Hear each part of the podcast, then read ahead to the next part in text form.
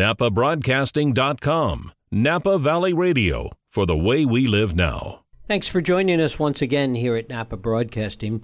Yesterday, with one of my other hats on, I was talking to a cultural historian in Los Angeles about the dramatic changes that have taken place there with respect to traffic. 15 years we were looking at, and the increases in traffic in LA in ways that have literally changed entire neighborhoods.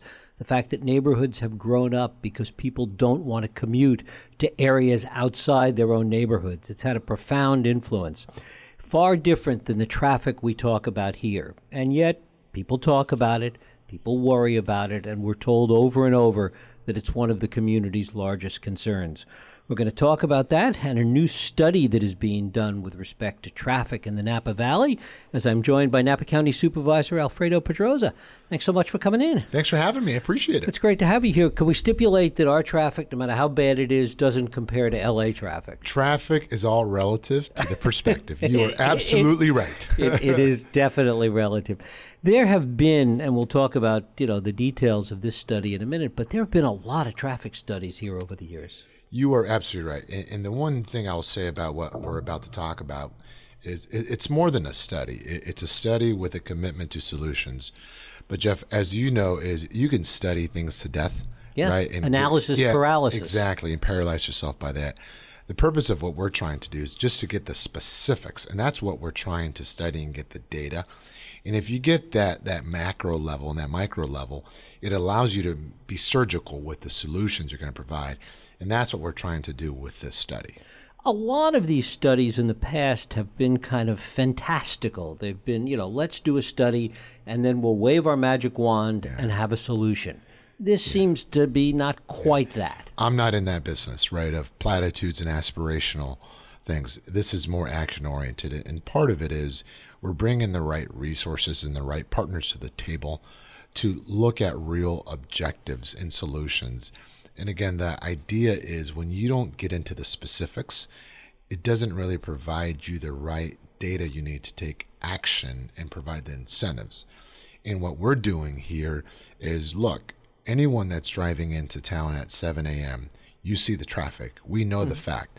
We import 40% of our workforce. That's data, that's a study right. we did. But if you just stop there, that you import 40%, you really can't provide a solution because it's not specific enough. And what we're trying to do here is understand that 40% a little deeper, understand where they work, where they live, what time they get to work, and what time they leave. That level of details what's going to allow us, in my opinion, to prescribe the right incentives and solutions. But the study, as I understand it, and this may be completely wrong, is limited to people that are commuting in and working in the wine and wine and hospitality Correct. Industry. Yeah, and, and it's a it's a pilot program, right? And what we identified is can we do something different? where we leverage the private public partnership aspect of this. And in my role as MTC vice chair, uh, we made a commitment of a million dollars to Napa Valley uh, for the reason that we had interested industries willing to be part of the solution, which is Visit Napa Valley and the Napa Valley Vintners. Each organization contributed $125,000. And look, I appreciate that. They could sit on the sidelines, but they chose to actually participate in trying to address the traffic congestion problem we face. But here's, in, in a high level view, what we're trying to do is look at the people that commute into our valley. And it's not just from American Canyon or South Napa or Fairfield once we work with employers, we're going to work with them to understand where their employees live. And what we feel is you need a lot of input to create a critical mass. We don't have one large employer, but we have multiple large employers. What we haven't been able to do is say you and I are two businesses and we employ 100 people. Well, me individually, I can try to do something to incentivize carpooling and public transit, but it's only scalable to my people, my employees. Now, if we work together, we just create a bigger pot, right? A bigger critical mass potentially. And that's what we're going to do with this pilot program is work with multiple employers in the valley in the wine industry and hospitality. And when you aggregate that data, you we are hopeful that we'll create a critical mass where you can incentivize employees to change your, their behavior because right now, it's a known fact, everyone is getting in their individual car mm-hmm. and going to work. And that is a critical objective of this pilot program is can we shift and complaining about traffic while they get into their individual cars and go to work. Yes, I see those tweets and Facebook posts at 7 a.m. about the traffic. And guess what? We're all contributing to it. But what we did is Luum, who's the data analytics company, what they did is in Seattle, they worked with Amazon.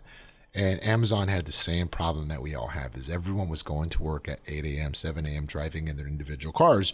So some executives starts looking at the parking lot. They said, everyone is coming in their individual cars. We got to do something about this. So they worked with Luum. And through the data collection analysis, they realized that they had 100 employees living in a town 10 minutes away, and another 100 employees living in a town that were 30 minutes away. So what they did is, you know what? We're going to provide an incentive for them to take private transit. So they went in, got a bus, Amazon bought it, and said, look, we'll pay you the moment you take public transit. Now they incentivize a change of behavior. I think what we're going to do here is I do believe once we aggregate employees, say from the Meritage, from Silverado, from Clos and we've already outreached to some of these employers, and once you combine all this data, I do think you'll have a critical mass that with the right incentive mix, you'll get them to take whether it's private transit, public transit, micro transit, or even carpooling.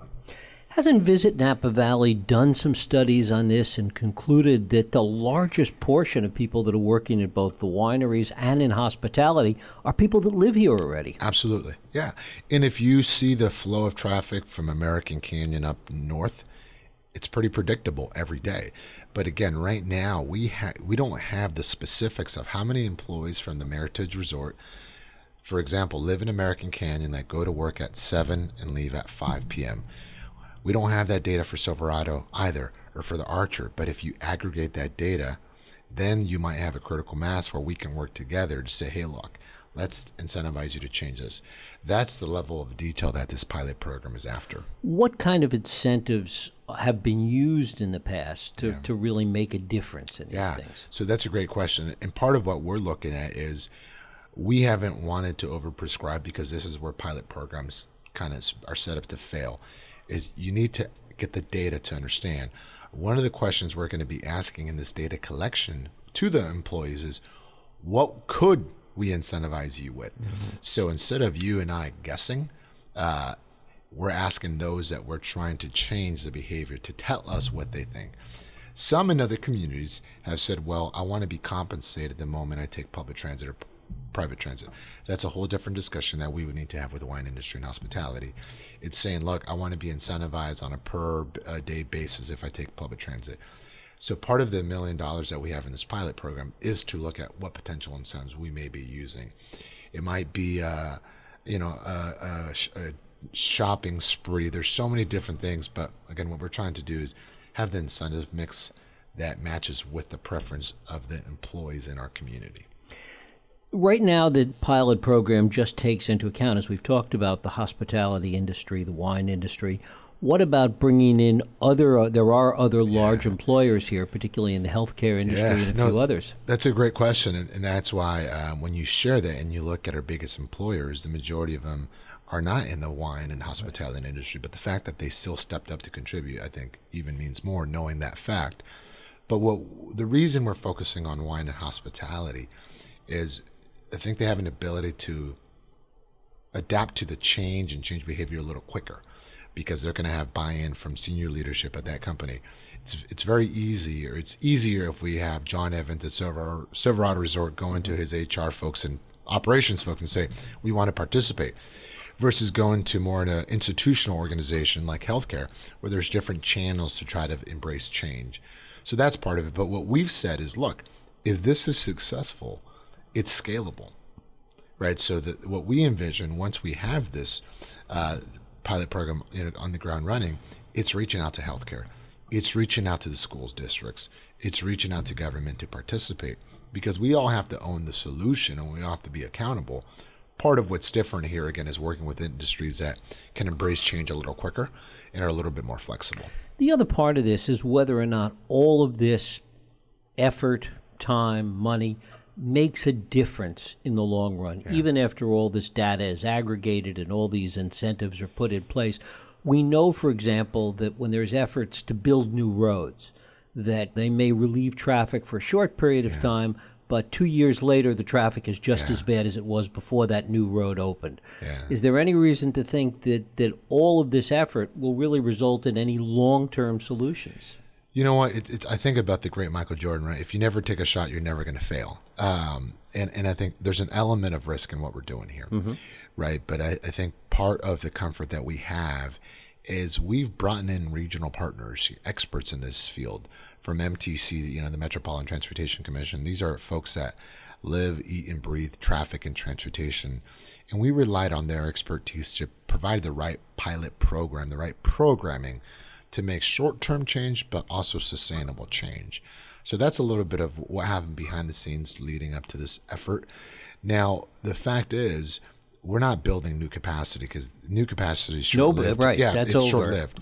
What we're trying to do is change behavior, and that is the hardest thing to do in human beings. But it's also, if you are successful, it is sustainable right? But that's part of why I think we're being very thoughtful of how we're trying to do this. We are after creating meaningful change. But the fact is, the most convenient way to get from point A to point B is our individual cars, Jeff. And in this environment, I think we have to change that.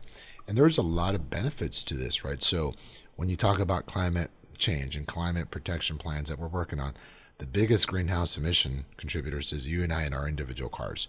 So imagine if you could actually eliminate trips. Not only is it a quality of life benefit, right? There's a social benefit to people not having to stand and you know stay in traffic. There's also a climate benefit. And I think that's what makes this pilot program so attractive is there's so many direct benefits that we're after, but a lot of indirect benefits as well. I mean, I guess the question with the incentives is whether or not not only the financial or the whatever the incentives might be are, are effective enough, but whether the time spent in traffic is less. Yeah. In other words, if it takes 12 minutes on a bad day to get, you know, half a mile through American Canyon, if it only takes eight minutes, is that enough to incentivize somebody? And, and that's part of what we're going to learn through this too, right? By asking the question of that, you're going to learn the, the, the what people value and what the incentive mix might be. But also, what other communities have done, I should have mentioned earlier, is they look at the savings for that person, right? So right now, any, every commuter, you know, every worker that's getting on the road, you know, they're, they're having to buy gas, and, and, and you quantify that, right? I go to the city, you know, basically four times, six times a month now. I was spending three hundred dollars on gas. Then I got an electric car, and I saw the savings, right? So we're going to try to package that too as well to make sure we're informing our workforce, our employees, the benefits of these of, of trying to change that behavior. How is this going to be conducted? When does it start? What is the time frame for Yeah. this? So uh, look, let me back up a little. We started this two years ago, right? And the the idea, the genesis behind this is, you know, bringing the two leading industries together to have a conversation around traffic.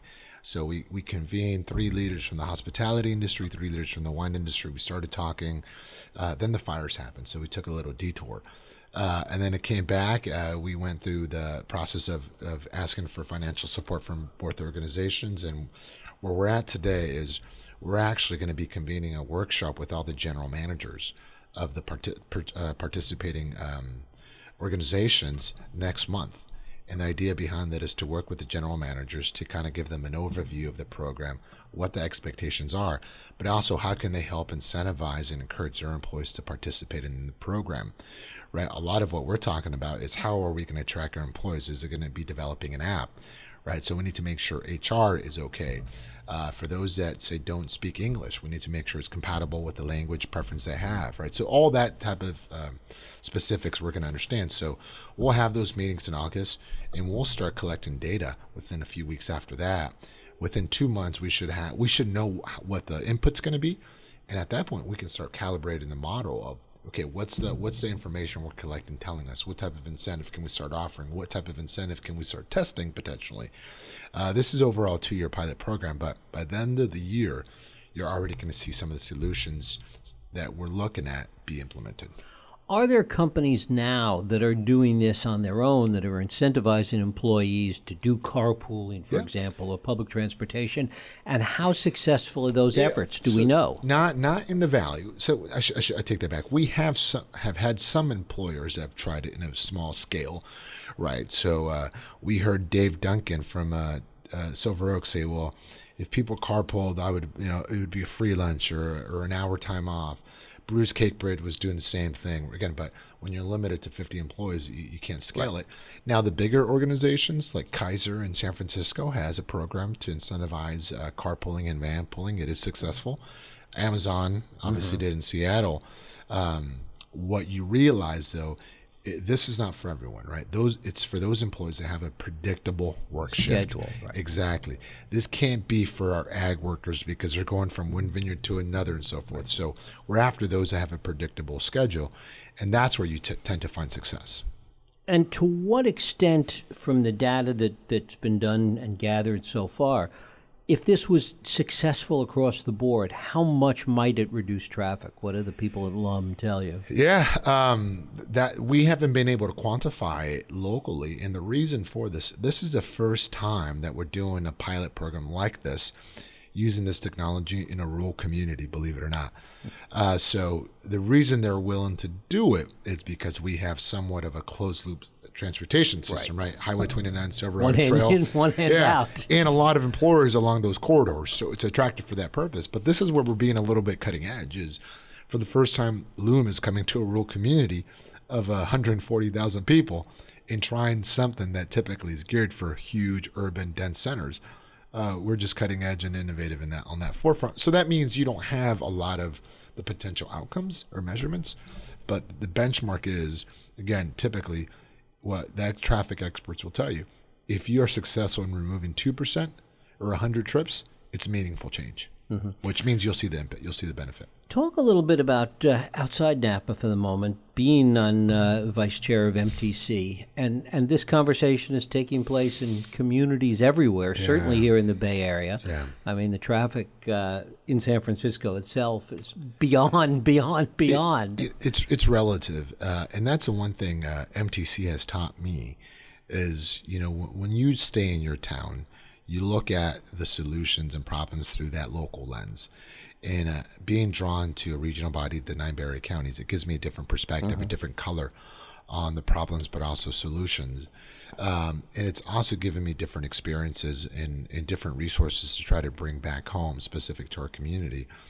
But uh, we need to invest in regional networks, right? We're users of the regional networks. BART, ferry service, light rail, uh, express lanes, all that is part of our regional system. And for me, you want to think regionally but act locally.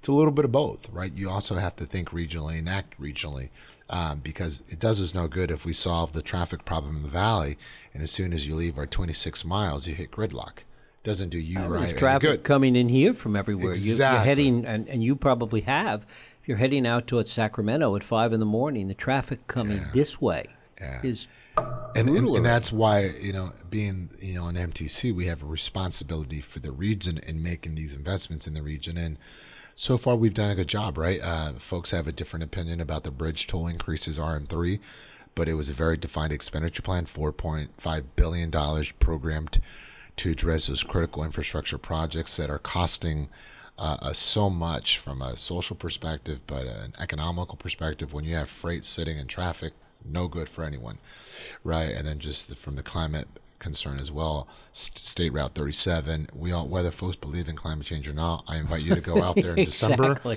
and see what happens when the road floods. Um, so, so we have a responsibility to do so. And again, being on, on the uh, commission has really challenged me to to get uncomfortable with some of these regional discussions and, and really work with our representatives that want to invest in BART. And I'm one that says we should invest in BART, but we should also invest in small rural communities at the same time.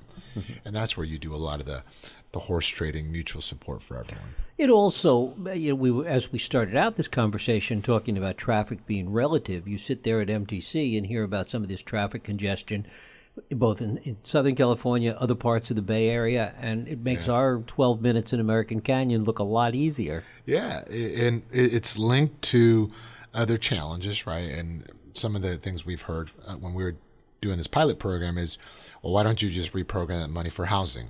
And there's no question that housing and transportation are directly related, but we need to do both right? And you just can't do housing because you still are going to have the traffic problems. So it's how do you advance both priorities at the same time? With, SB 50. Yeah, exactly. and some of my colleagues have concerns about that. But uh, again, we need to make sure we're providing opportunities for people to live in their community. It's a choice, but also addressing, addressing the transportation problem. And how we design communities is going to change, right? We talk about the reason where there's no new capacity funding because the way you and I move is going to change dramatically in 10 years.